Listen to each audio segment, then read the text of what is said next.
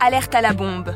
Des aéroports évacués ce mercredi à Lille, Toulouse, Lyon, Nantes, Nice et Beauvais. Depuis plusieurs jours, les menaces anonymes se multiplient dans les lieux publics. Aéroports donc, mais aussi écoles et musées, des alertes qui impliquent de lourdes mesures entre évacuation et équipe de déminage. Mais alors, comment ça se passe une fois que l'alerte est donnée? Est-ce que toutes les alertes sont prises au sérieux? On pose la question à Pauline Revenat, chef du service police-justice de BFM TV.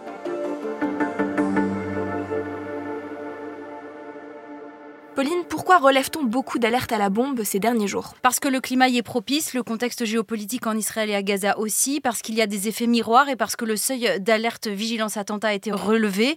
Euh, par exemple, ce lycée Gambetta d'Arras a été évacué après une fausse alerte à la bombe. C'était lundi dernier, soit trois jours après le drame qui a endeuillé l'établissement. À partir de quel moment une alerte est-elle prise au sérieux? Alors chaque alerte est prise au sérieux compte tenu du contexte.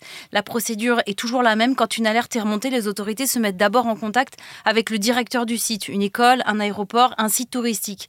Et si ça s'avère nécessaire, et c'est souvent le cas, des équipes sont envoyées sur zone pour dresser un périmètre de sécurité et faire une évacuation euh, par précaution. Les démineurs interviennent ensuite, au besoin avec des chiens renifleurs, et on procède à ce qu'on appelle une levée de doute. Alors les alertes à la bombe sont légion en ce moment. Le musée du Louvre, le château de Versailles a été évacué encore ce matin, trois fois en cinq jours, plusieurs aéroports dans la matinée, mais elles peuvent aussi être déclenchées par un simple bagage abandonné dans un lieu public. Donc vigilance, euh, c'est de notre devoir à tous de regarder ce qui se passe autour de nous et de prévenir en cas de doute. Et est-ce que beaucoup d'auteurs se font attraper?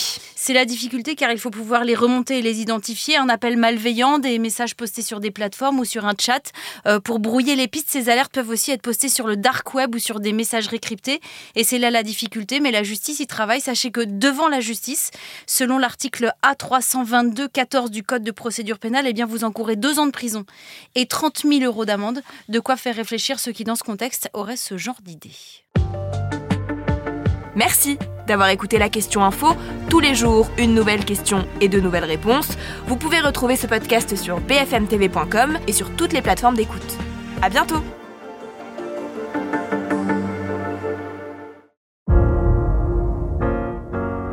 Vous avez aimé écouter la question info? Alors découvrez le titre à la une, le nouveau podcast quotidien de BFM TV. Les grands récits de l'actualité, des témoignages intimes, c'est tous les soirs sur vos plateformes préférées. À bientôt